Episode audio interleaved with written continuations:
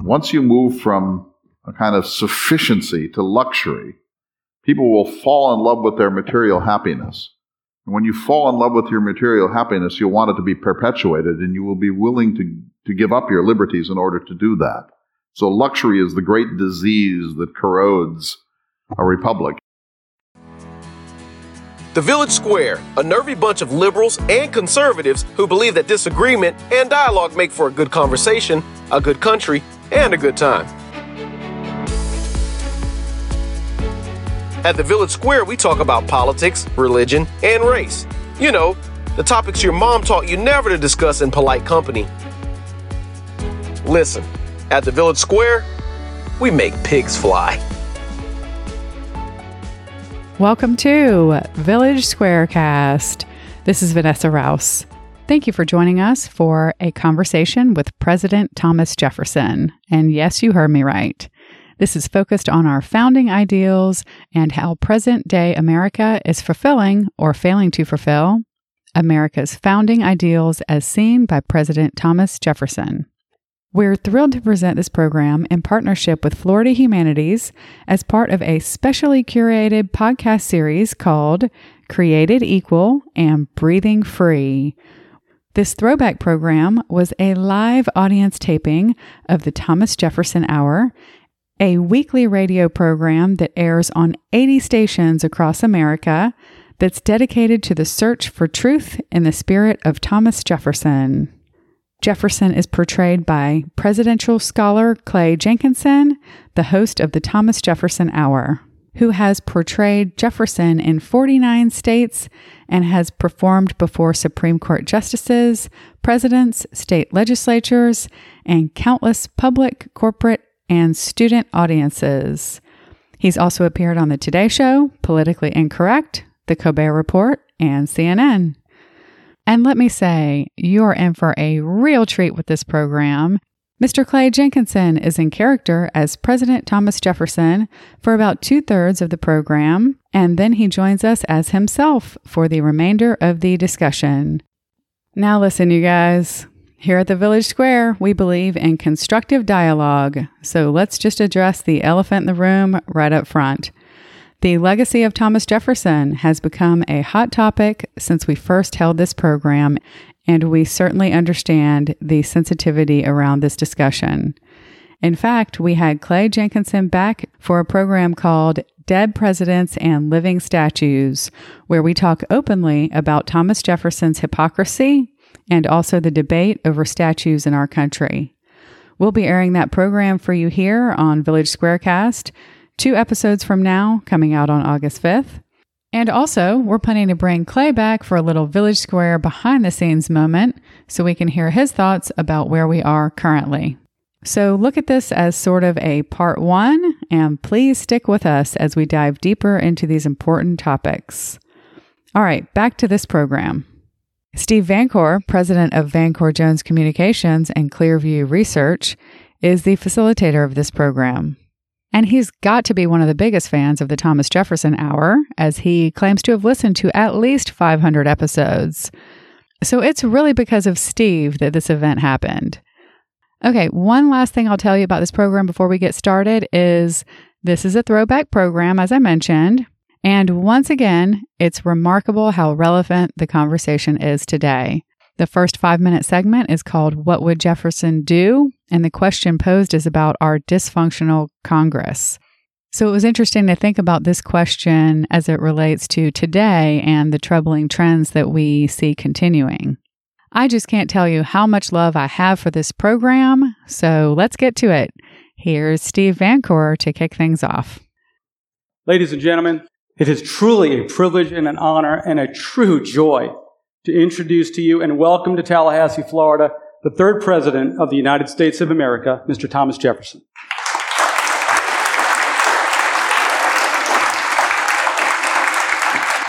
Good day, citizens, and welcome to What Would Jefferson Do? Our weekly opportunity to discuss current American events with President Thomas Jefferson, who is seated across from me now. I am your guest, Steve Van Vancore from Tallahassee, Florida, and on behalf of the Village Square, Good day to you, Mr. President. Good day to you, citizens.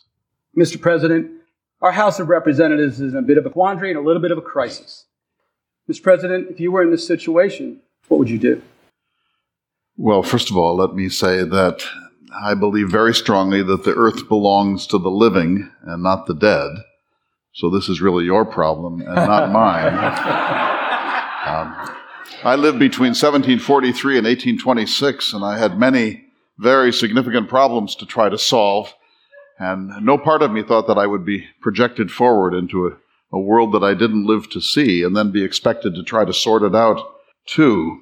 But let me say that I feel very strongly that if we're going to be a republic, not a monarchy or an aristocracy, but a republic, that this only works if there is a very high level of harmony. In our system, the majority must prevail.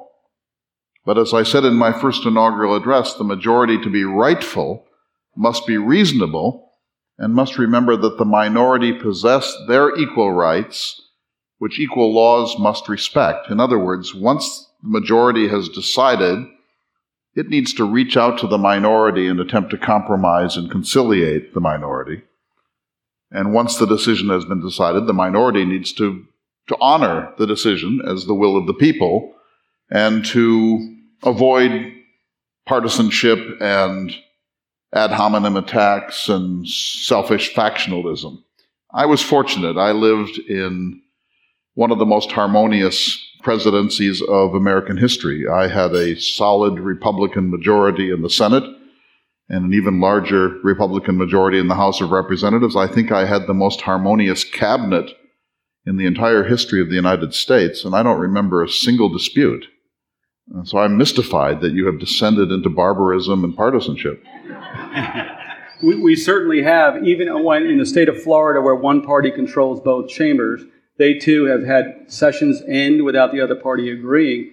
Do you think it's the role of the president to intervene and to go over to the House and sit down with them? Perhaps a famous Jefferson dinner would solve some of these problems? Well, I, I did have dinners in Washington, D.C. At, at what you call the White House. It was called the President's Executive Mansion then. I had 10 or 12 people three or four times a week in mid afternoon, and I took care of the seating charts very carefully so that we could create a maximum of harmony, and I made sure that we never talked about politics at table. We might have talked about the Lewis and Clark expedition or about South America or about parrots or orchids, and everyone commented on the fine wines that I served. But I did not allow politics at these tables because I believe that if we sit down together and break bread together and learn to be civil towards each other, that when the political moments come in, in the halls of Congress, we are more likely to seek harmony and conciliation. And we're not seeing much of that these days, are we, Mr. President? Well, of course, you must live in your own time. I had the good fortune of living in mine. I, I would simply say that there has been some volatility in the American system from the beginning. My election in 1800 in which I narrowly defeated my old friend John Adams to become the third president of the United States, has been called by some historians the most vituperative and hotly contested election in, in the history of the country. So I know something about fury and partisanship, but once the election was over, in my first inaugural address, I famously said, every difference of opinion is not a difference of principle we have called by separate names men of the same principle. We are all Federalists and we are all Republicans. And I would hope that the point would come in your time when you could say we are all Democrats and we are all Republicans. Well, thank you very much for that enlightening observation, and we appreciate it. And we wish they would take your words to heart. I don't think I've added much to you. to your debate, but I've told you what I can say from and gave very little time. guidance to our president on how to solve this problem. Thank you very much. Thank you very much. And that concludes the first section called what, what Would Jefferson Do? Part two, this is now the part of the Thomas Jefferson Hour. And if you've never listened to the Thomas Jefferson Hour, I strongly agree that you do so. It's available on iTunes for those of you who are inclined, and hopefully we'll have it at our local public radio stations soon enough. This first segment is 15 minutes. It's the opening segment. I'm going to read a brief prologue, and then we'll get into the questions, most of which were submitted by you. Good day, citizens, and a hearty welcome to the listening audience of the Thomas Jefferson Hour.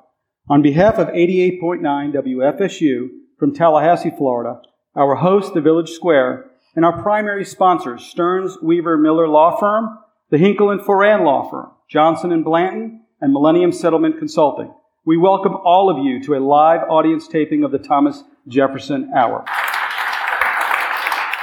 The Village Square is dedicated to elevating civic and political debate while recalling the history and principles at the foundation of our democracy.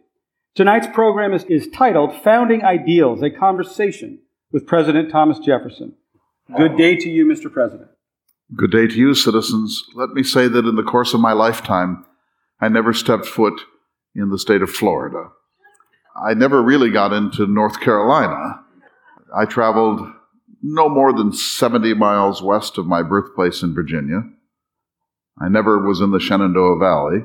I would have liked to have accompanied my protege, Meriwether Lewis, up the Missouri in 1804, or Zebulon Pike up the Mississippi in 1805, but the fact is, I spent my entire life huddled on the eastern seaboard. Now, it is true that my grandson, Francis Eppes, moved here to Tallahassee in Florida in 1829. I must tell you that I wanted him to stay in Virginia. I gave him Bedford, my, my second home, Poplar Forest, uh, near today's Lynchburg in Virginia. It's an experimental octagonal house. I was quite proud of it. And it had the, the most productive fields of all of the plantations that I managed in the course of my lifetime. And in fact, the inheritance that I left to young Francis Eppes was the only one that I managed to secure. I died so hopelessly in debt in 1826, about $9 million in your currency, uh, that I, I lost Monticello. My daughter Martha could not spend the rest of her life at Monticello. In fact, she eventually moved to Boston to be with her children who were there. If I had lived longer, I can assure you that Francis would not have moved here. I am a Virginian, and although I desperately wanted the Floridas in 1803 when I purchased the Louisiana Territory, I constantly advised my two sons in law to stay in Virginia and to make their destiny there. But the good news for you is that Eppes came here three years after my death, and he went on to become a pioneer, not only the mayor of Tallahassee twice, but of course the founder of what became Florida State University. So he was carrying on the Jefferson commitment to public education. Mr. Jefferson, that's a perfect lead into our question. The more I've studied your life, the more it amazes me how direct and immediate certainly liberty and the Constitution and the Bill of Rights and, and, the Declaration of Independence flows through our veins. But as I as I travel through our own community, I see the statue of your of your grandson. I see a, a law school modeled after your beloved Monticello. The county to the east of us is named after you, and its capital seat with a rotunda courthouse modeled after your, your, your home as well. Uh, of course, the county to the east of that, we, we won't mention the name of that county. Uh, we, we just built a grand new park in downtown Tallahassee, and in the center of that park is a meridian marker based on a statute you yourself wrote. Did you think in your time that you would have this kind of long range impact so far from your home on the direct and immediate days of citizens so far removed from yourself? No, I, I could not have anticipated that. I, I never took myself that seriously. I wanted to be remembered for the Declaration of Independence, which I wrote in 1776, for the Virginia Statute for Religious Liberty, which I wrote in 1778, but which was passed into law in 1786 and then the University of Virginia at Charlottesville, which I created in my retirement years. I knew that I would be remembered by history as the author of the Declaration of Independence, but I didn't think that I would become as important a figure in your history as I have become. And I, and I want to slightly warn you against that sort of thing. If I am important, it's because that I embodied certain principles of the Enlightenment. In other words, if I had never been born, the world would probably be a, about the same as it is. Somebody else would have written the Declaration of Independence. I think you would have separated church and state. Another university would eventually have been built in Virginia. It might not have been architecturally distinguished, but it certainly would have been built. And so I never allowed myself to be caught up in the cult of being Thomas Jefferson. I assumed that I had done what I could to represent natural rights and uh, to articulate the American dream, but I never felt that I deserved a special place in American history. Mr. Jefferson, I know you were a man, you were very modest in your time, and you did not believe that you were going to have this, but you set, up, you set us on a course of what one might call Jefferson ideals, and it's an important part of tonight's presentation. And let's contrast that for a second the Jeffersonian ideals with what you would call the Hamiltonian ideals. And, and, reflect for, for a moment, if you could, on how are we doing?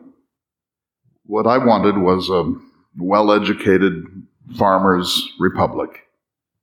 I said in my only book, Notes on Virginia, those who labor in the earth are the chosen people of God, if ever he had a chosen people. I wanted us to live on the land with our hands in the soil. I wanted us to be ruggedly independent, antagonistic to government, eternally vigilant against government encroachment on our liberties. I believed in the smallest national government that could minimally hold our social fabric together. I'm an isolationist. I regard a national debt as a national disgrace. And I believe in the 10th Amendment. I hope you do too, that those powers not delegated to the national government belong instead to the states and to the people. And so if that was my vision, I don't think you're doing very well. Okay. And when you say Jeffersonian ideals versus Hamiltonian ideals, what do you mean by that? Well, Mr. Hamilton was born in the Caribbean. He's not really an American. Uh, uh, he, he, came here when he was a young man. He was a young genius. He was sent here uh, by patrons from the Caribbean. He came to New York. He studied at King's College, now Columbia. He was a brilliant man, but I don't think that he was really in the spirit of the United States. He was a monarchist. He was an aristocrat. He loved war. He despised state sovereignty. I should tell you that in June of 1787 at the Constitutional Convention in Philadelphia, I was not there, I was in Europe. But on June 18th, Mr. Hamilton gave a speech in which he outlined his vision of this country. It was a five hour speech. I won't uh, give you all of its highlights. But Mr. Madison, my closest friend, was there, and he was taking down virtually verbatim notes, and I'm aware of what Hamilton said. This is what Hamilton wanted for America a president to serve for life, the president to have an unqualified veto over every act of Congress, senators to serve for life, governors of individual states to be appointed by the federal authority, and the national government to have veto power over every act of every state legislature. Hamilton said of you, the people, he said, the people, they are a rabble, a beast, childlike, entirely incapable of self government. And he said, let us reduce the states to mere administrative units. And when we began to interpret the Constitution of the United States, he said, whatever we think is necessary and useful for this country is implied in the Constitution's text. So let me just ask all of you this. Which of your recent presidents would you wish to have served for life? Thank you for that. Very enlightening comment. you had mentioned being ever vigilant of your government. This question comes from the bureau chief of the largest newspaper in the state, Mary Ellen Klas, and I would like to read it. Please provide us with some context for your statement. Were it left for me to decide whether we should have a government without newspapers or newspapers without government, I should not hesitate a moment to prefer the latter. I believe that each person in this room is capable of self government.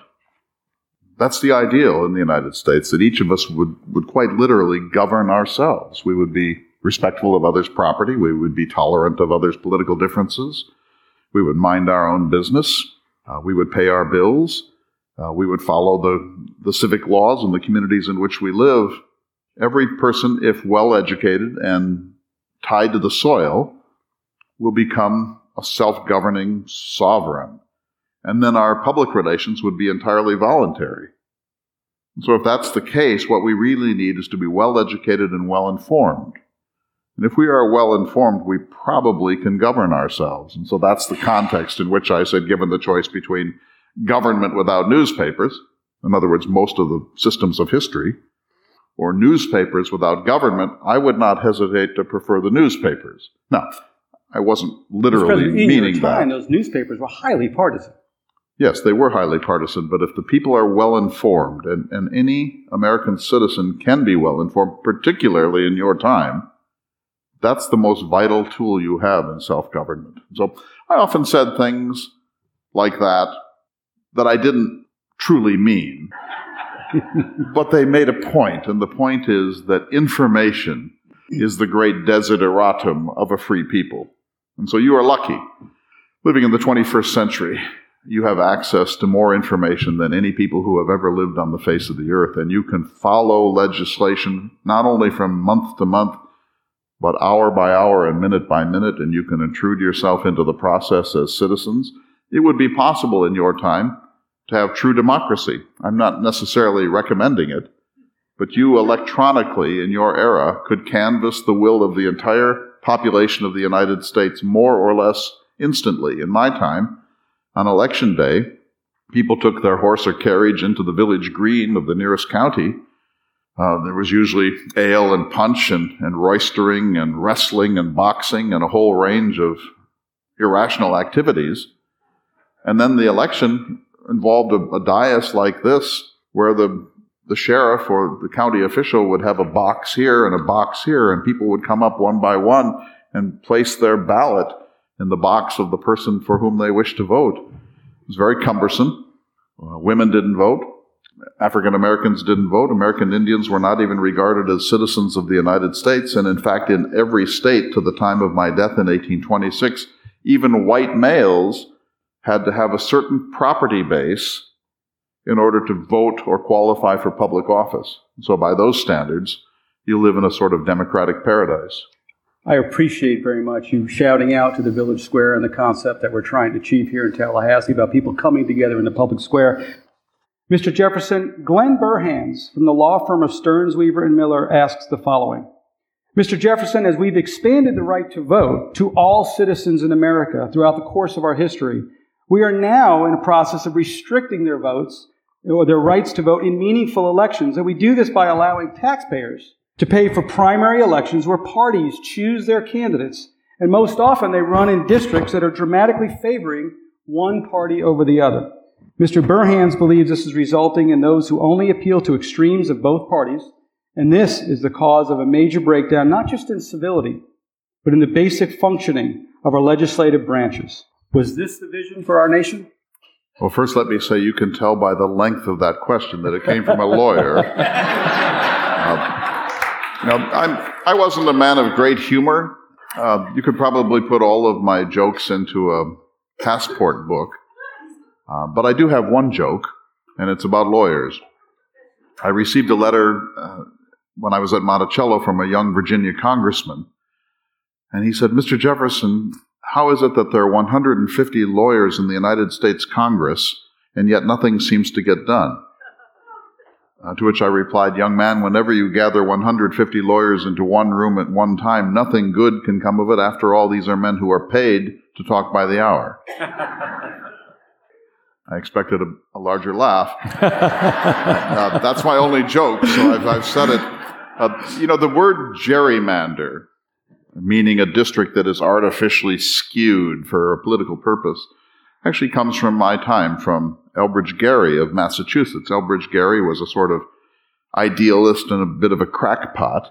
Later served as the vice president of the United States. In fact, died in office as vice president. But he uh, was engaged in a district in Massachusetts that was so oddly shaped, it had the look of a kind of salamander.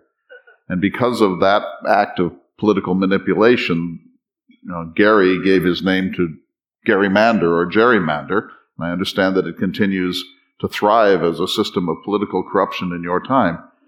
In my era, it would be very difficult to determine how to create a district. I was partly responsible uh, for our census system every 10th year. This is something that the Romans did in, in the Roman Republic, but we installed a 10 year decimal system in the United States so that we could create the conditions of apportionment and representation and to, to determine what a, a congressional district was. But we did not have any statistical science to do this very carefully. In your time, you have the capacity to create truly representative congressional districts if you only choose to do so. And the thing I would suggest is to take it out of the hands of the political system and put it into the hands of mathematicians, people who are absolutely nonpartisan, mere statisticians. And then you will find, I think, that you can solve this problem. You know, there was a similar issue in my time. When the Constitution was being written, there was a, a fundamental dispute between the large states and the small. Virginia was the largest state, it was almost also the most populated state.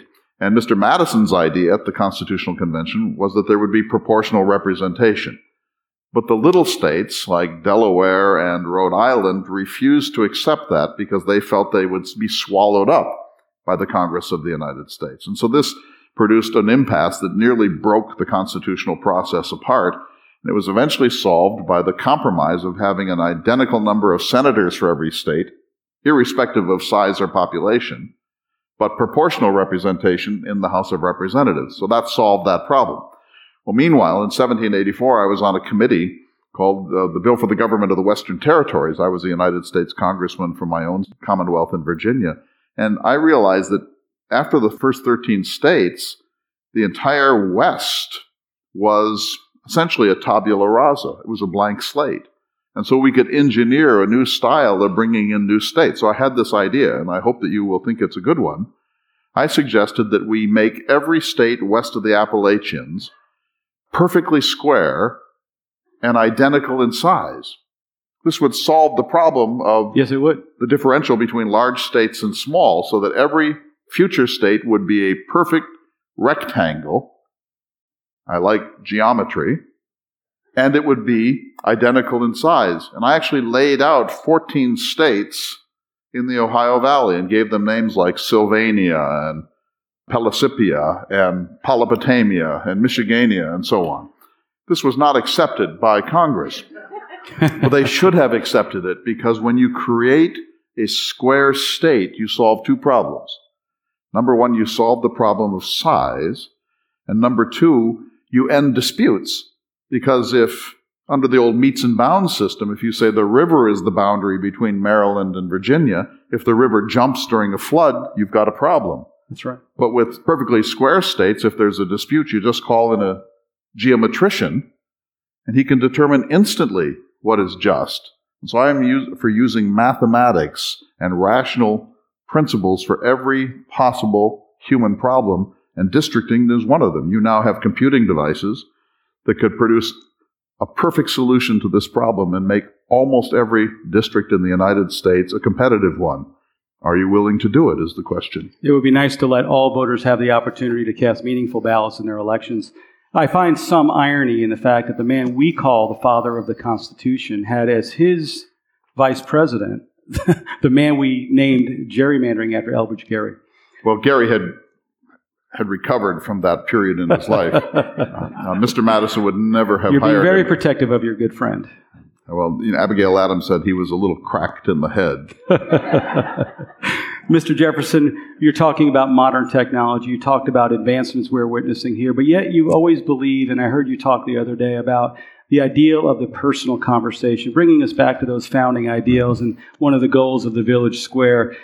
We come out of the Revolutionary War and we had a debt crisis. And you managed to meet with one of your greatest enemies and sat over dinner and solved that debt crisis. Will you tell us a little bit about that famous dinner? Well, at the time, Mr. Hamilton was not yet my enemy. I went to France for five years between 1784 and 1789. My wife, Martha, died on September 6, 1782, at the age of 33. We had been married for 10 years, 10 years of uncheckered happiness. She had been pregnant nine times during that period. She had given birth to six children, and four of them died before their seventh birthday. Then she died of complications of birthing her last child on the sixth day of September 1782. And I had, in the wake of that, what you would call a nervous breakdown. And it wasn't clear to me that I would recover from this. Mr. Madison, my closest friend, knowing the depths of my grief, urged Congress to appoint me as a minister to the courts of Europe uh, to be stationed in Paris because Madison felt that if he could get me out of the country, away from the environs of my uh, depression, that I might recover. And I, and I did, in fact. And I spent five years in France uh, with Benjamin Franklin and John Adams and others. I came back to this country in November of 1789, and by then the Constitution had been written and ratified, and the new President of the United States, George Washington, was in place. And uh, I came back from France and, and landed at Norfolk. And when I disembarked, there was a letter waiting for me at port from the President of the United States, my friend George Washington, saying that he had nominated me to be the Secretary of State and that the Senate had confirmed this. Now, he had not consulted me about this. I wanted to go back to France. I had left most of my, my personal effects there, and I wanted to see the French Revolution through. But I couldn't say no, of course, to General Washington, so I became the first Secretary of State. And after a few weeks at Monticello, I made my way to the capital, which was then New York, and took up my post.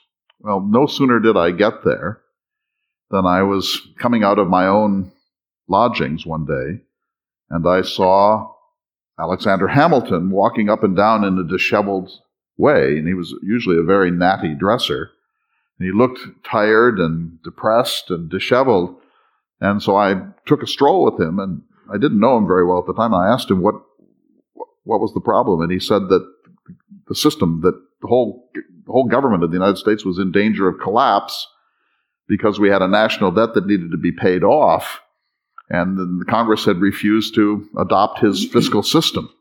And so I then said, well, what would what would change? What would what would allow adoption? And he said, we need more votes from Virginia and other southern states.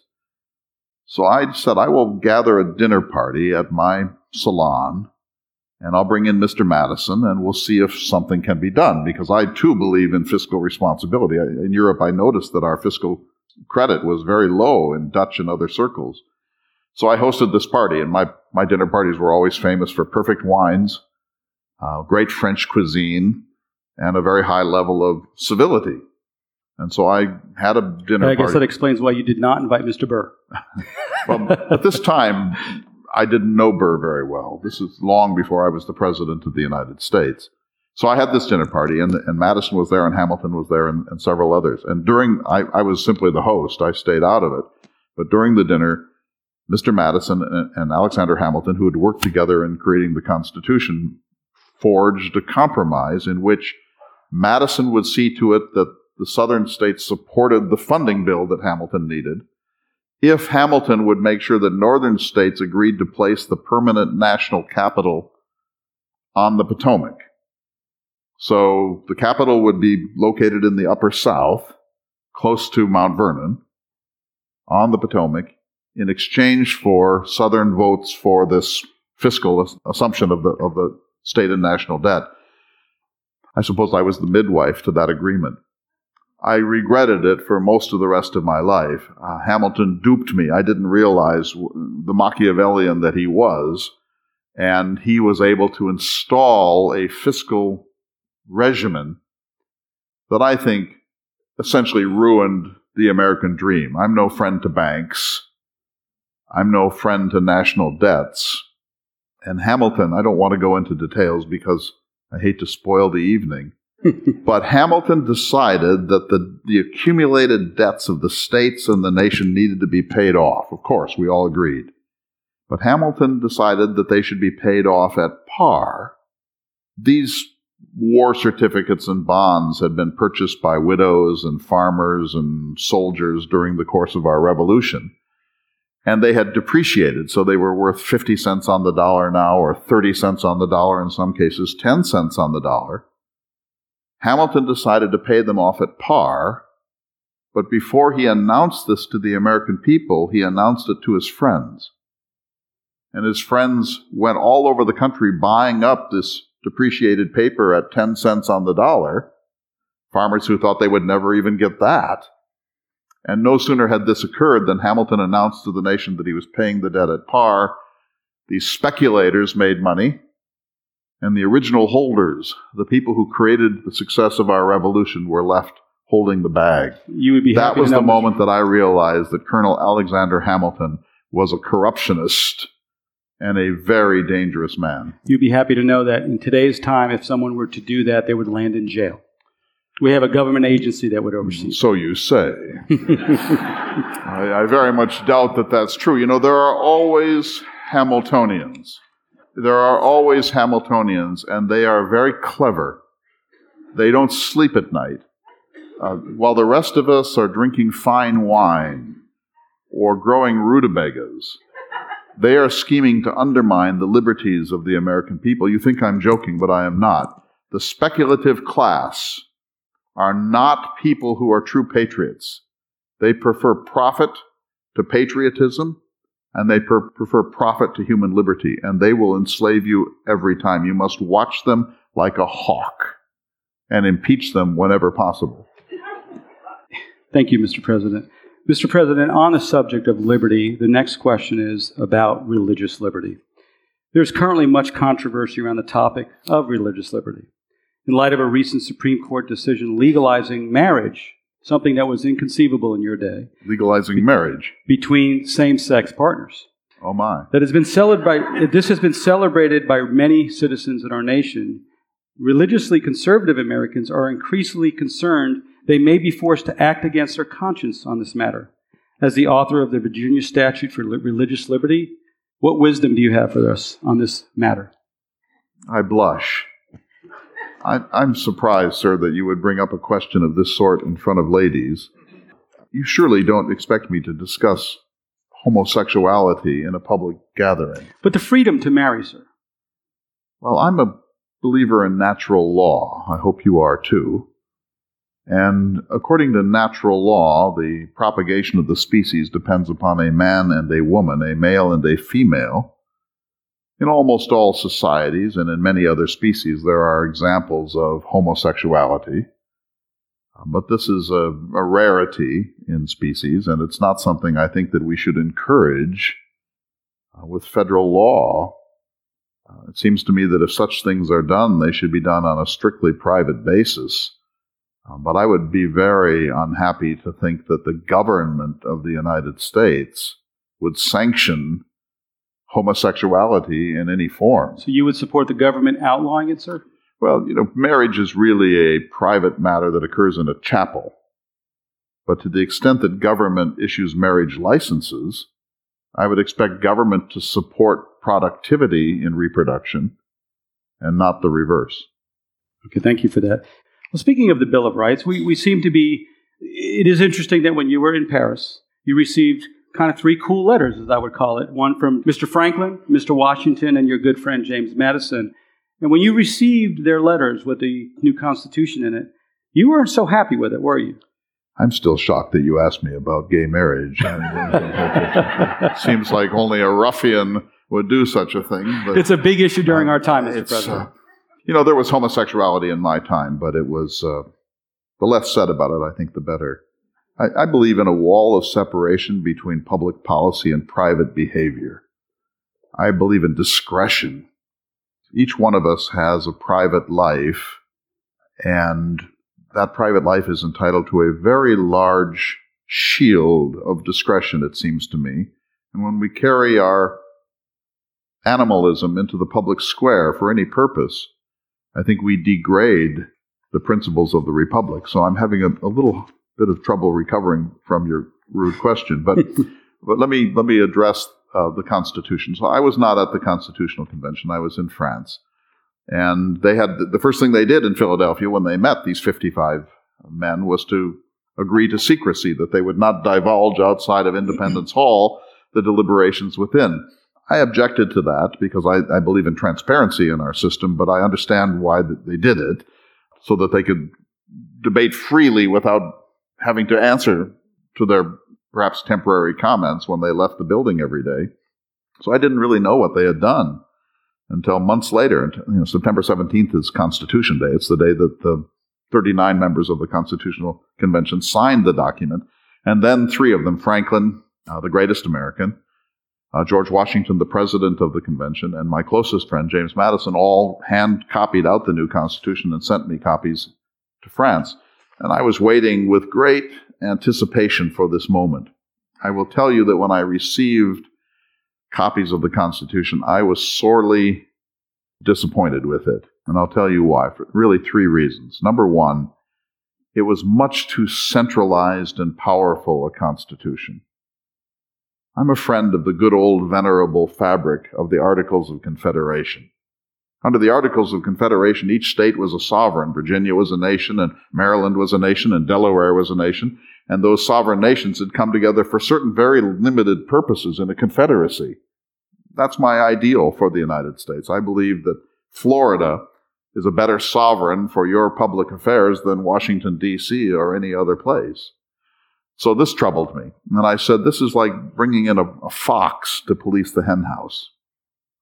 Secondly, the new Constitution did not limit terms of our national officers. There was perpetual reelectability for the president and the vice president and senators and so on. And it seems to me when you have perpetual reelectability, you, you will create the problem of incumbency. That the people will return again and again people that they know and like, but who are not particularly good representatives. So we need to have an artificial way of retiring people so that fresh blood will come into our political system. I'm for maybe a presidency of one term only of seven years with a vote of confidence or no confidence in the middle. But for term limits on all national offices, including, by the way, Supreme Court justices.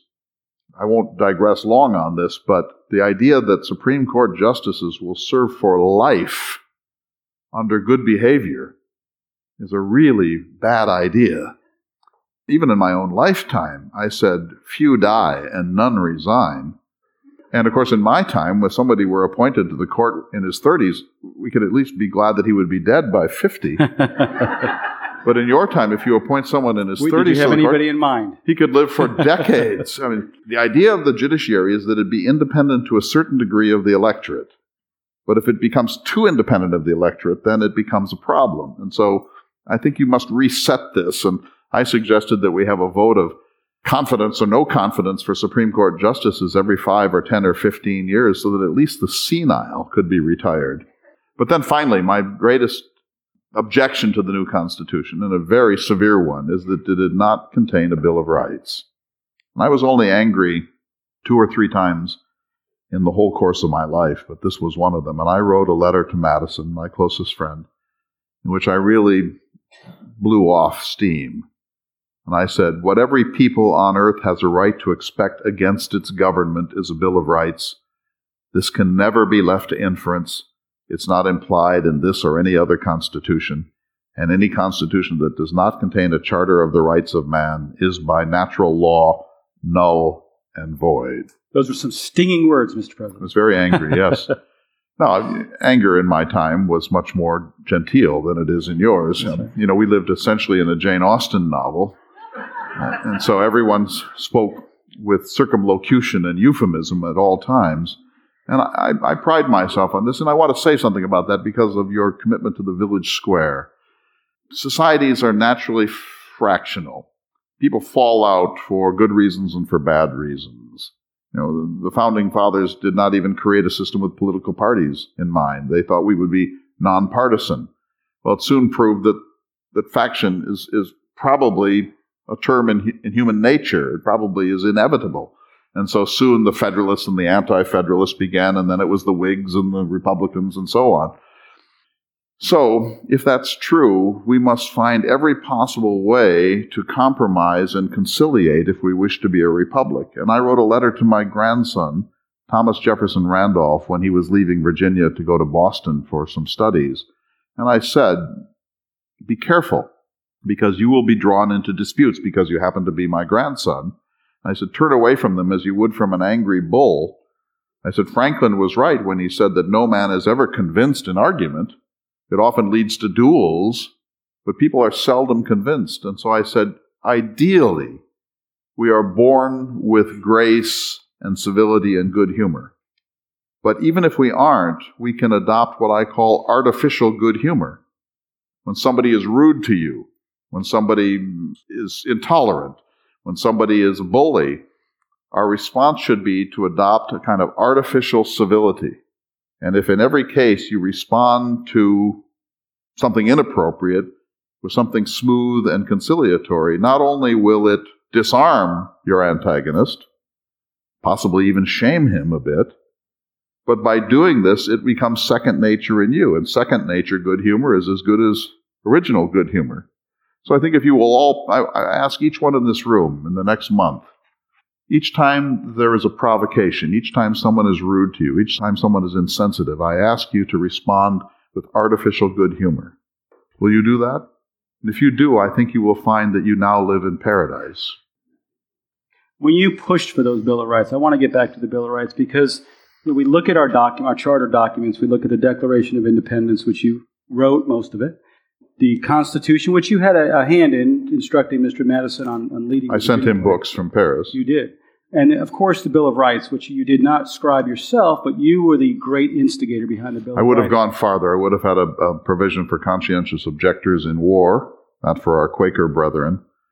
I would have prohibited a um, perpetual reelection, and I would have prohibited a national debt. These, these rights are so important and such, such a critical part of the lifeblood of America.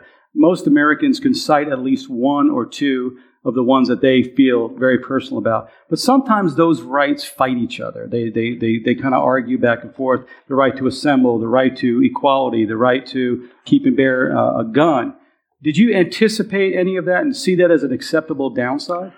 I had nothing to do with the creation of the Bill of Rights. I was probably its midwife because I insisted upon it, but I was not speaking merely for myself. I think the great majority of the American people were upset with the new Constitution and demanded a Bill of Rights as a as a compensation for what had been done in Philadelphia. I think the problem with the Bill of Rights, as Mr. Madison put it, is that it's merely a parchment guarantee.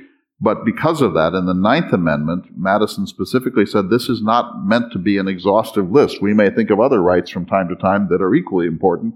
So please don't assume that if it's not enumerated here, that it, it doesn't exist at all. I think it's important. I think the Bill of Rights is a more important document than the Constitution. It's arguable that the Bill of Rights is a more important document than the Declaration of Independence, you know, the First Amendment, separating church and state, giving you the right to, to publish what you please, to speak your mind. Um, the Second Amendment, guaranteeing you the right to arms so that you can protect your home and family and bring down the government from time to time. Uh, the Fifth Amendment, guaranteeing you the, the ability not to ever have to incriminate yourself in a court of law. And these are laws that were not made up by James Madison. These are laws written in the human heart. You know, natural rights come from natural law. Natural law is accessible to any rational human being. For example, if you and I are on an island, we're the only two there, and there's only one loaf of bread, natural law will teach us that we divide it in two. I mean, natural law would never say that you get 85% of it and I 15. That can happen in a society. Hamiltonian law would say, I take the bread and sell you pieces. Hamilton takes 100% and sells me 1%, unless there's a higher bidder. So we have these natural principles do unto others as you would have them do unto you. Share resources in some equitable way. Everyone should be treated identically in the machine of the law. Everyone has an absolute right to conscience. You know, I, if I believe in three gods or 300, it's none of your business there's nothing to do with our public square. And so these are things that are off limits to government.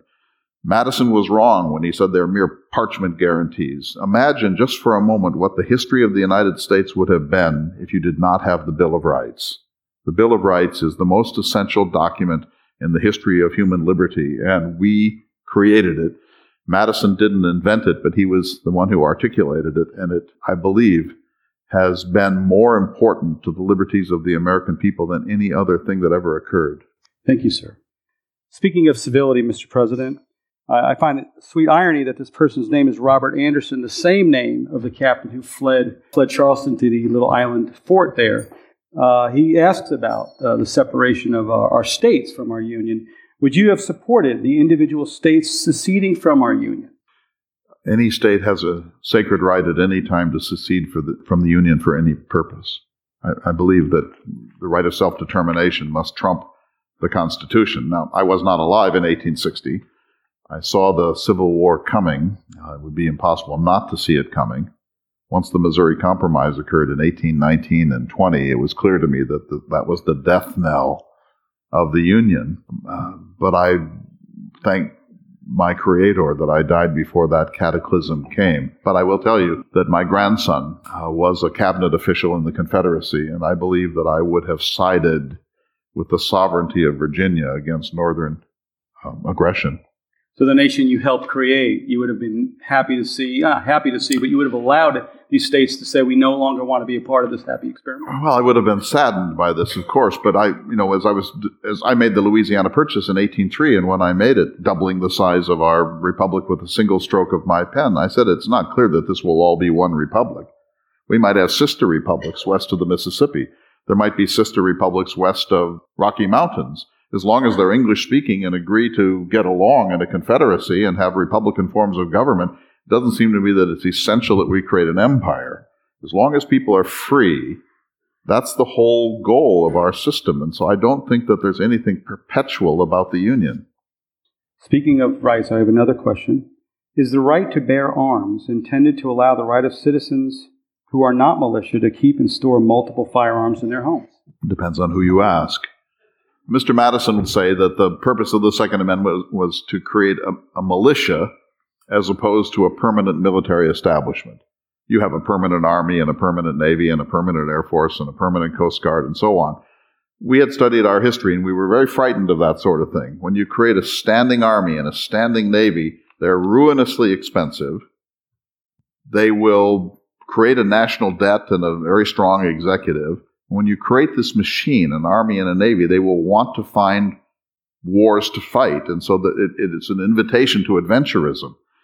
We saw this in the death of the Roman Republic and the coming of the Roman Empire. And so we wanted to avoid what you now take for granted, a permanent military establishment. And so to do that, we wanted a militia, a people's army. And that meant that every man in this room on a Saturday would go to the public square with his musket and we would drill. And people, of course, needed to have their own weapons because otherwise, if the government is supplying the weapons for the militia, it's no longer a militia. The government can withhold those weapons at will. And so we wanted every able bodied man to have a musket or a rifle so that he could participate in a people's army. Now, you know the, the text of the Second Amendment says a well regulated militia being desirable, people shall have the right to keep and bear arms in your time, you have no effective militia, so you might want to revisit that principle. But that's Madison speaking. I believe in the right to revolution. So, so one of the other questions leads right into that. Do you think we are still a revolutionary country?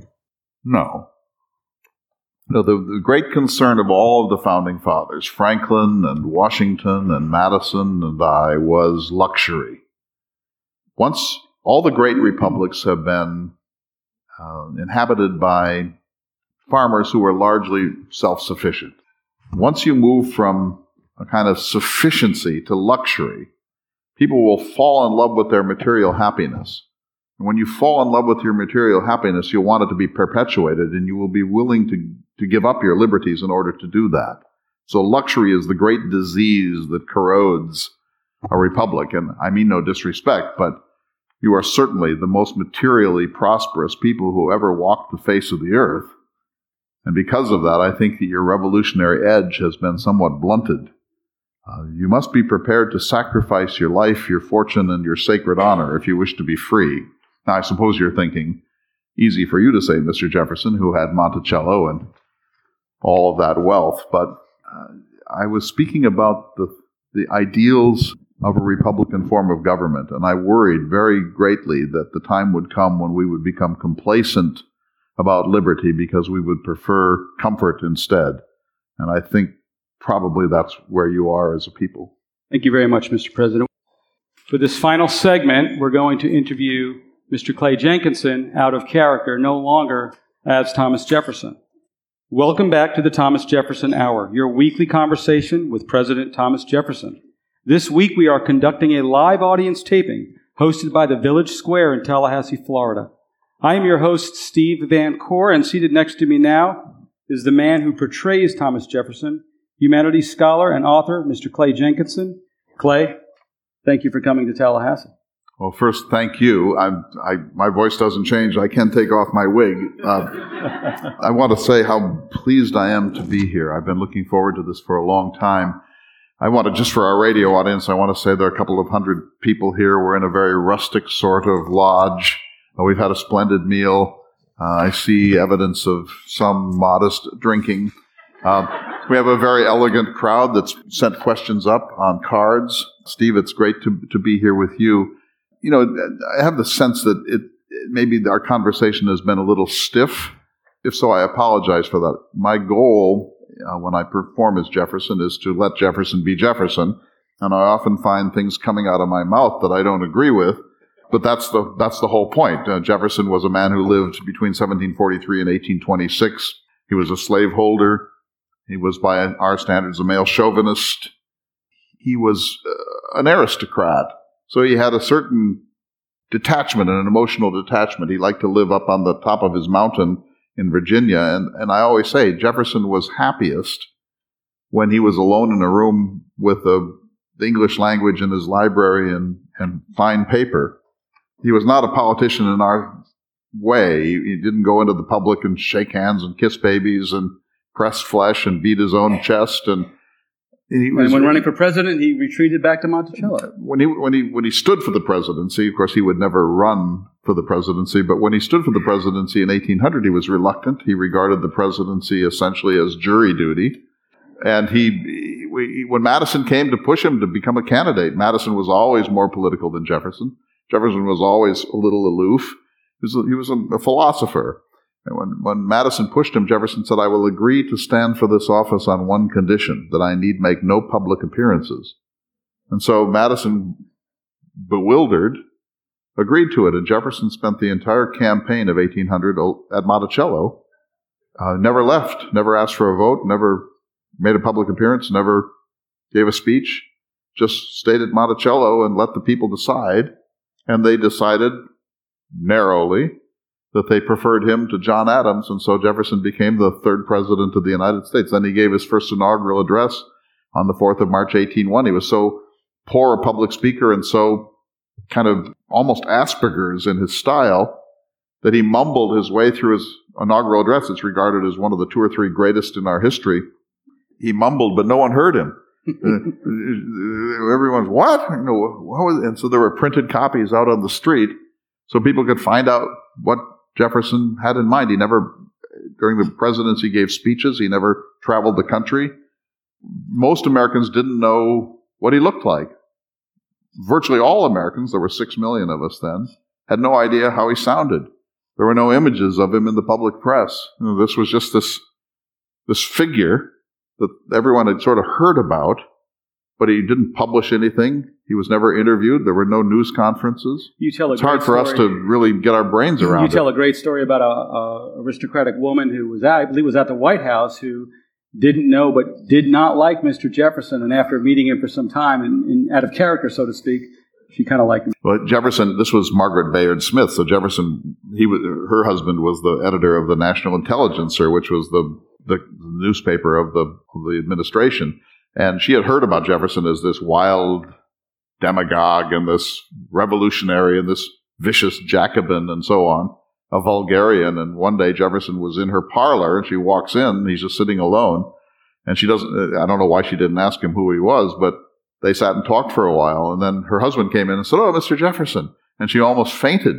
She said, This is this crazy demagogue. He's the most gracious, civil, polite, humble, self effacing person that I've ever met in the whole course of my life. And then she kind of got a crush on him and became kind of a Jefferson groupie. And they were very close friends. And, and then they, she and her husband came to visit him at Monticello later and so on. But he, but he also was in a carriage ride once. He used to travel alone, no Secret Service, of course. He traveled from Monticello to Washington, D.C., which is a distance of about 130 miles. He had to actually ford eight creeks you know, go through on his horse or carriage eight creeks in and out.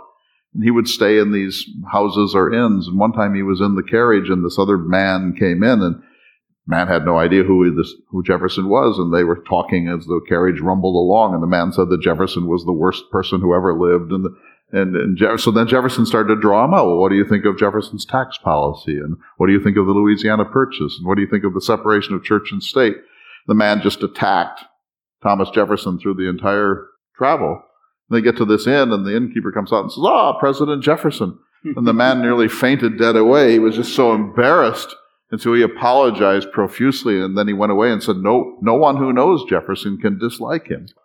Well, Clay, you mentioned the word loud demagogues. Right. And that gets to several of the people here have asked us about what you think Mr. Jefferson would think about the current crop of presidential candidates. no, I'm not uh, naming any names in particular. Well, and in particular, who would be most Jeffersonian? Yeah, I don't know the answer to that question. You know, everyone's thinking a little bit about Donald Trump, of course. You know, Donald Trump is sort of the Patrick Henry of our time, you know, a big blowhard who is full of ego and says crazy things that he probably doesn't mean. You know, a demagogue, demagogue means somebody who plays on the darker, lowest instincts of the people, that our fears, our lusts, our, our aggressions, and our peevishness. And demagoguery is a really bad thing in a republic. And so Jefferson always feared demagogues. Aaron Burr was sort of one. Patrick Henry was certainly one. And so I, I don't think Jefferson, I, I, think Jefferson would not be surprised that Donald Trump exists. I think he'd be surprised that he has support. I think Jefferson would think after one or two speeches, the people would simply turn away in disgust. If Donald Trump is, has as much traction in our culture as he seems to have, it's a sign of very deep discontentment. And Jefferson likes discontentment to find a voice. So maybe Donald Trump is a is a cathartic force that's drawing off some of our anger and frustration and unhappiness. It's hard to believe that a man who speaks that way could be the representative of the greatest country this on man earth. who would have said the seeds of liberty need to be sowed with the blood of tyrants. You know, Jefferson's not afraid of some some stirring up of the culture, but I don't think he likes rabble rousing uh, or name calling much. I think Jefferson would like Rand Paul. They're both libertarians and isolationists to a certain degree. Jefferson today, you know, who knows if he'd be a Democrat or Republican. It depends on how you do the math, but he certainly wouldn't be a Democrat of the Nancy Pelosi sort. he doesn't like government. Jefferson wouldn't have liked the New Deal. He wouldn't have liked the Great Society. He wouldn't like welfare. Jefferson believed that each one of each each American should be like you. Imagine if every American were like the people in this room. Self-reliant, well-educated, thoughtful, civil, law-abiding. I mean, just imagine if, if 330 million people were like you. I'm sure there are some schnooks in this room, but, but, but on the whole, you, you represent the ideal, right? Because you're here. You, you you're not, I won't say what I was about to say, but, uh, but you represent the ideal. And so why can't we make that work for 330 million people? We should be able to. But the fact is we've created a culture with a very large welfare state and a great deal of dependency and, and uh, a lot of people, including the middle class, are at the public trough. Jefferson didn't want that at all. And so you have to think, well, what candidate of our time comes closest to representing that sort of really serious and enlightened, well educated self reliance. I don't think that it's Mrs. Clinton. On the other hand, I don't think it's Ted Cruz either. I mean, Rand Paul comes about closest, but it's kind of a silly exercise in a way, Steve, because Jefferson lived then. We're on the other side of the Holocaust. We're on the other side of World Wars One and Two. We're on the other side of the Civil War. We're on the other side of the Freudian divide. We're on the other side of Darwinism we were, we're now an urban nation. We now have atomic weapons and cruise missiles. We have cyber porn. Most of the things that trouble us could not have been imagined by the people of Jefferson's time. And so the solutions they had living in a three mile per hour world are solutions that don't probably work very well for us. So take, for example, two, two examples. One is drunkenness. Jefferson's time, we were, mu- we were much more likely to be drunk than we are today. Uh, there's a book about this called The Alcoholic Republic.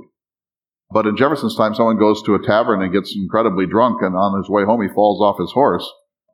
That doesn't do a lot of damage. Today, that same person is in a car and causes a 200 car crack up on a freeway. And so the technologies change these things. The, the damage would have been limited in his time because of the technological infrastructure. Similarly with guns. Jefferson says a free man is a man with a gun and so on. Jefferson's time, if, if one of you suddenly jumped up and were angry at Steve or me and wanted to shoot us, you'd have a musket. After you shot the first ball, it would take you 30 or 40 seconds to reload. You'd be pulling the ramrod out and getting the powder out and putting it in the pan, and we would overwhelm that person within seconds. But today, a 9 millimeter handgun could kill 30 or 40 people in this room before we could even understand what was happening. And so the technologies have something to do with this. The Fourth Amendment, protecting us from illegal searches and seizures. That means one thing in Jefferson's time. What does it mean in the age of the NSA? You know, if, if you're a parent, as I am, you know, it used to be that the sexual predator was somebody who couldn't get into your house. Today, that person's in the computer in your son's or daughter's bedroom. The world has changed.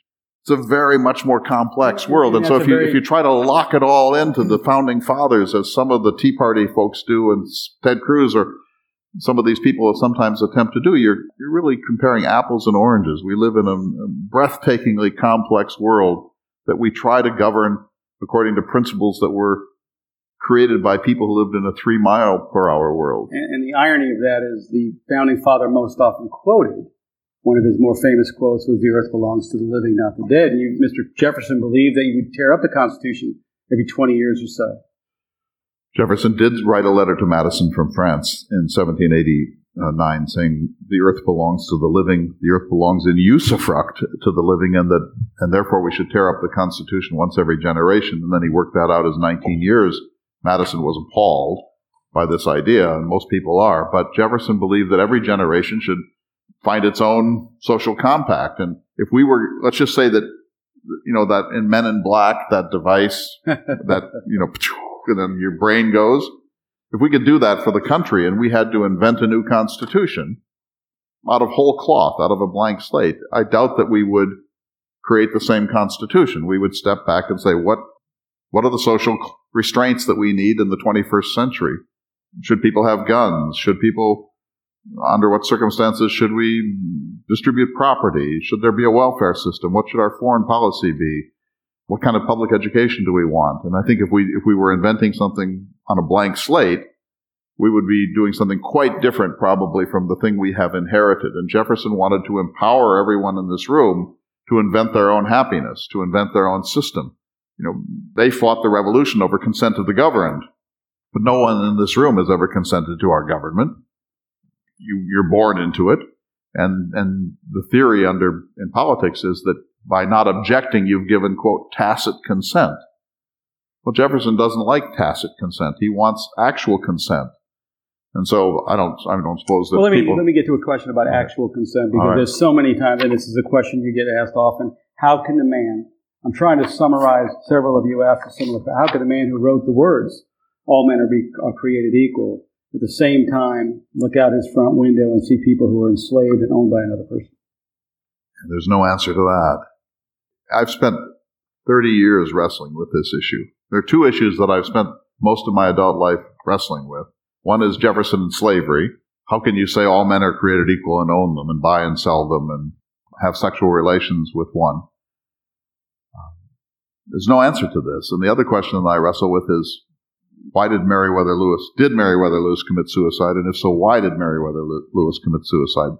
I've spent my life on this. I've written books on this pretty nerdy way to live if you think about it. You know, really, those are your questions. You know, about, um, wow, you know that explains a lot. You know, well, but it's we, true. We would expect nothing less from a Rhodes Scholar. But it's true. You know, so here's Jefferson, who is well. Look at it this way: you're many of you are Southerners, so you understand in a way that no one from Montana can the unbelievable complexity of the race history of this country. And you know how much, how far you have come in the last 50 years. I mean, breathtakingly far. I've been working on a symposium that's going to be in Bismarck, North Dakota in a few weeks on the 60s. And, you know, the 60s, Selma and Bloody Sunday and the Freedom Riders. And you remember this. This was a hard, hard, hard time in the South. And it's amazing how much progress has been made, but it's still not over. It's a still very complex and unfinished journey. And so I've been trying all my life to figure out how someone who said all men are created equal could so comfortably own human beings. And, and really, there's no answer. You have to say that Jefferson was a man of his times. You know, eight of the first 12 presidents were slaveholders. That always strikes me as a very important statistic. You know, today, if you were a slaveholder, you couldn't be taken seriously but in Jefferson's time, you could. It was not a debilitating fact of a white man's life. I think Jefferson was a racist. I hate to say it, but I think that he actually was a, had race theories of, of superiority and inferiority. But even, even if you take all that away and just try to read this in the best possible light, the facts are the facts that there were other Virginians who freed their slaves. Jefferson did not. Jefferson freed eight slaves, three during his lifetime and five at the time of his death. Jefferson early tried to do something about emancipation and proposed a series of things. There was a, a, a, passage in the Declaration of Independence. There was a Virginia bill that would have allowed gradual emancipation. His ordinance for the West forbade slavery to cross the mm-hmm. Appalachian Mountains. He worked on it for a time. It was like he was trying early on. He was trying, life. but then he realized he kind of hardened his position later on. He realized he wasn't going to win that battle. And so he, he began to pull back and he, and he was made to know that if he continued to be an abolitionist, that he would be retired from public life. But, but here's what I always think, Steve. If Jefferson had been born in New Hampshire and had said all the things that he said, he would have a much better position in the world than he has. The tragedy for Jefferson is that he was born in Virginia. His first memory of all the memories of his life is at the age of two of being carried on a pillow on top of a horse from one plantation to another by a trusted black slave. That's his first memory. So think of how complex that is. You know, your parents are not going to put a two year old with just anyone. That's a trust relationship. And yet it involves enslavement.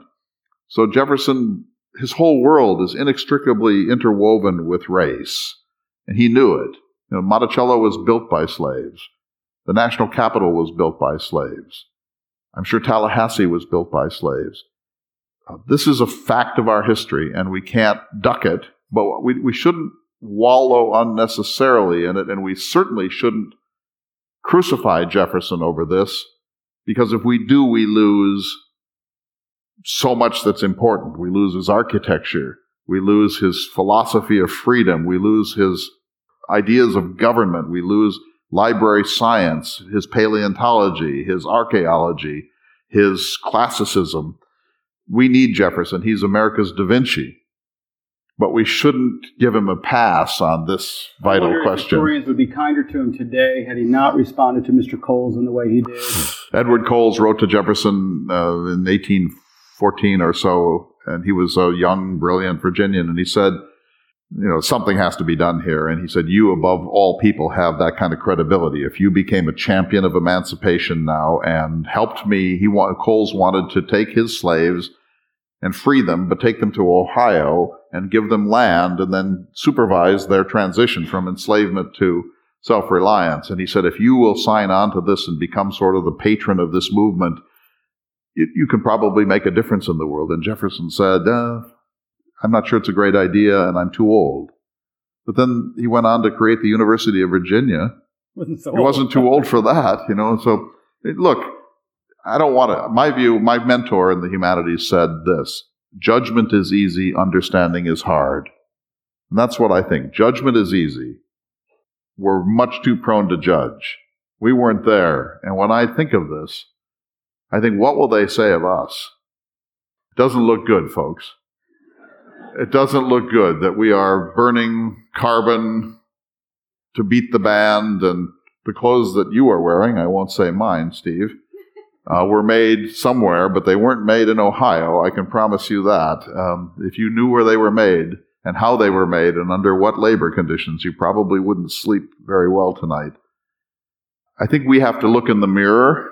I'm with Jesus. Let he who is without sin cast the first stone. Uh, we all live with whopping fundamental contradictions, I think, and some more than others, but they're very visceral with Jefferson. And earlier on, you used the U word that most of us use every day, usufruct. Usufruct. Which usually gets bleeped out when you say it on a talk show. Hmm. Uh, that are, are, we doing a good job in turning over the earth and usufruct to the next generation, especially when you contemplate the conflict between our national debt and global warming? Well, Jefferson had this concept of usufruct that you have a it's a feudal concept under law that you have the right to the fruits of the estate, but you don't have a right to impair the fruitfulness of the, the estate. And it's a wonderful concept in sustainability and stewardship. And he worked hard at usufruct in the course of his life. He adopted a seven year crop rotation system and he planted amelioratives to bring back his lands. And he and his son in law, Thomas Mann Randolph, developed contour plowing. And so Jefferson was a very big man in the sustainability movement that doesn't mean that, that he left Monticello intact because I don't think that he did. I'll duck your global climate change question and just say leaving a 14 or 20 trillion dollar national debt to our children doesn't show a very stewardly approach to finance. And even if you leave out global warming, I met a woman once who was a chemist and, and she, her, her PhD was in carbon, particularly petroleum. And I remember we were having a picnic somewhere in Utah, and I said, What will the epitaph of America be? And she said, The epitaph will be that they burned oil. You know, oil is a miracle carbon that can do pharmaceuticals and plastics and you name it. And she'll say, and they burned it. They burned it. Not only did they burn it, but they burned it indifferent to the future. at some point, the oil will be gone and we will have used it. And so, from that point of view, from a usufructian point of view, we're not doing very well, but we're certainly enjoying it.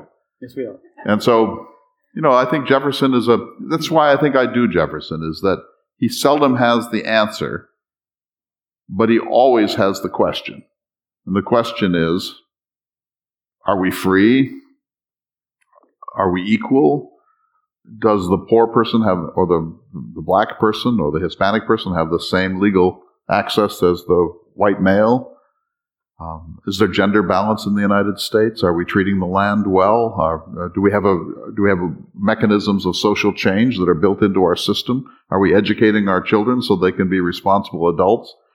I think all those Jeffersonian questions are really the ones we need to be asking all of the time, and that's what you do in the village square. And I congratulate you, and you do it in a in a civil way. But I don't think Jefferson is necessarily the answers; he's more the questions. With that, we are out of time. We are deeply appreciative to you, Clay, for coming out and spending this time with us and allowing us to take you out of your home in Bismarck and be a part of Tallahassee. Oh, you know, it's been such a pleasure to be here. I'm so sorry to be leaving for, for several reasons. First of all, I'm from North Dakota. And, you know, it's autumn in North Dakota. And I think if you've been up there, you know what that means. And, and secondly, you know, you have so much here. You have everything here. And, and in North Dakota, we have nothing. Uh, we, you know, the reason I'm a Lewis and Clark scholar is that's all we've got. You know, we have Lewis and Clark and we have Lawrence Welk. And, and you, you have, I had, I had this, today I had Thai soup. The word Thai has never, has never been spoken in the state of North Dakota. You know, we are the land of Velveeta cheese. Today I was at Trader Joe's. I bought like 300 pounds of cheese to smuggle back and sell within North Dakota. Uh, you, you, have, you have everything here. And, and then you have, when you drove me in the other day, we drove by some gigantic brick facility. And on a university campus. it was our cathedral. and you said it was a cathedral. And I, you know, poor Jefferson, think of what Jefferson would think about 85,000 people in stands screaming about people throwing a ball. Um, and, and I understand you're playing. You're doing this the whole time. yeah, chopping and. I mean, this sounds like the Roman Empire, you know, gladiatorial sports, and now you're playing ruffians from Louisville. Um, I would love to stay for that. You know, in North Dakota, all of our stadia are outdoors. And so after like October 1st, no one would go to a football game because you know, there's frostbite. Um, it may be paradise here, I don't know, but I, I really have fallen in love with Tallahassee, and, and you have all these Jeffersonian echoes. You have It's amazing. the law school and the, the the rotunda. I didn't get to say it, however. Your capitol is really, I mean, a profound violation of Jeffersonian principles. What possessed you? You had that extraordinary dome, this neoclassical building, and then you just threw up a tower that, I mean, we have one in North Dakota. It looks like an insurance tower. Wow, What were you thinking? Jefferson created the neoclassical public design with the capitol at Richmond, and almost every state has followed it, and there are only, I think, four exceptions Lincoln, Nebraska, Baton Rouge, Bismarck, and it turns out Tallahassee. And it seems to me you should raze that thing and go back to your dome. Don't you agree? You know? Yeah. It's a,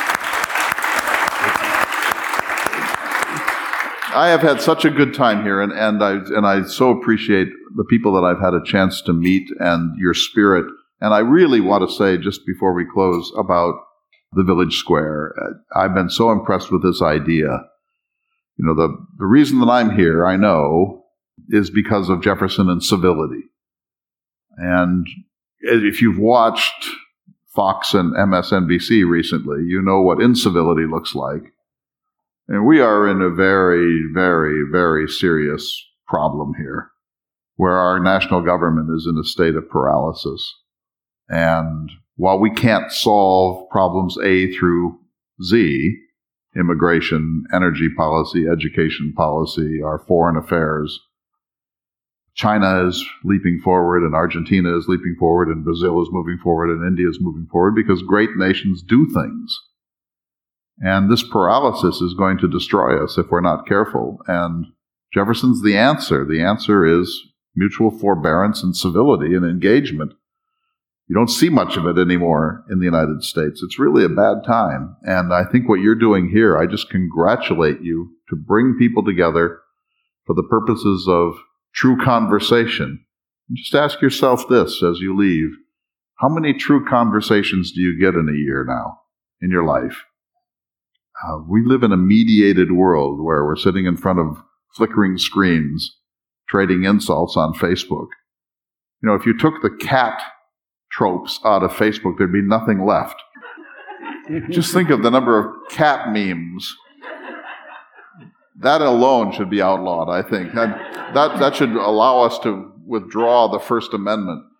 Uh, we have got to we have got to return to a kind of cheerful civility in this country, and if we don't, we're toast. And I I think what you're doing with the village square is absolutely the right answer. And I've been saying to, uh, to Liz and, and to others, to you, Steve, that we should you should franchise this, and I'll try to carry it carry it to the barons of North Dakota, but it needs to go to all 50 states. So congratulations.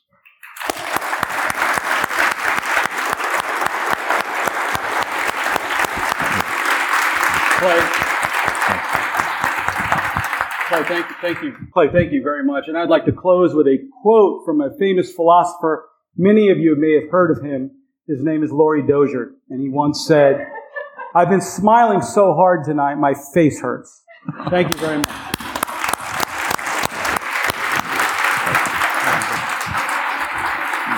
Hi again, it's Vanessa here, your podcast host.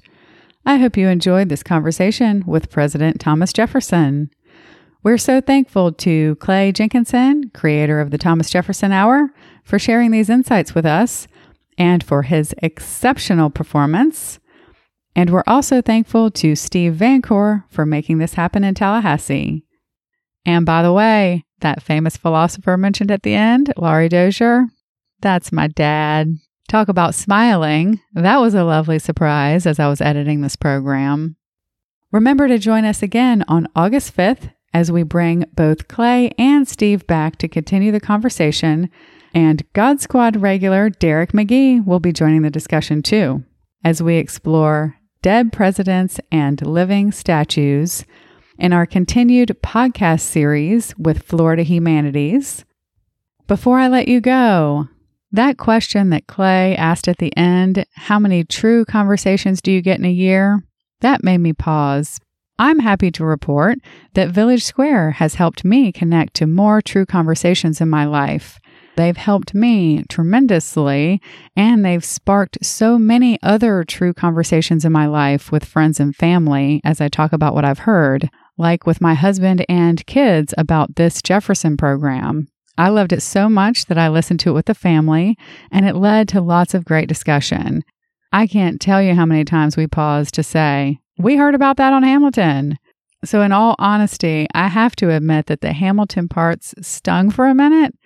And then I realized my reaction was more related to my love for the absolutely outstanding work of art that is the play Hamilton. But when it comes to the actual man, I realized from this program, as I did also with the play, just how little I know about Hamilton himself and about the dynamics between the founding fathers and, frankly, that time in our history. And once again, this has me thinking about perspective. I know I talk about that a lot, but for real, this is another great example of how the same general story or time period or event is experienced differently by different people, and also how individuals can hold such different views from each other and each is valuable, and how exposure to different viewpoints helps us all grow and helps us arrive at solutions that benefit the greater good. And on that note, I found Clay's comments at the end about the state of our government very interesting. And this was five years ago. Just like one of my other favorite programs, The Righteous Mind with Dr. Jonathan Haidt, which you can listen to in episode 10, here's another expert highlighting our trends long before many of us realized how bad it's gotten. It's our responsibility to take charge of the state of our union. So hopefully, this provided a little inspiration to help us move forward together. All right, before we sign off, a huge thank you to Florida Humanities for partnering with us to present this podcast series, Created Equal and Breathing Free. Subscribe to Village Squarecast wherever you listen to podcasts so you'll see the fantastic lineup of programs we have planned for you throughout the rest of this calendar year. To stay up to date with all that's happening with the Village Square, subscribe to our newsletter at villagesquare.us. We appreciate you listening to A Conversation with Thomas Jefferson. Until next time, we challenge you to reach out with an open heart and mind to someone who doesn't look or think like you. It changes everything. We'll talk to you soon, and thank you so much for listening to Village Squarecast.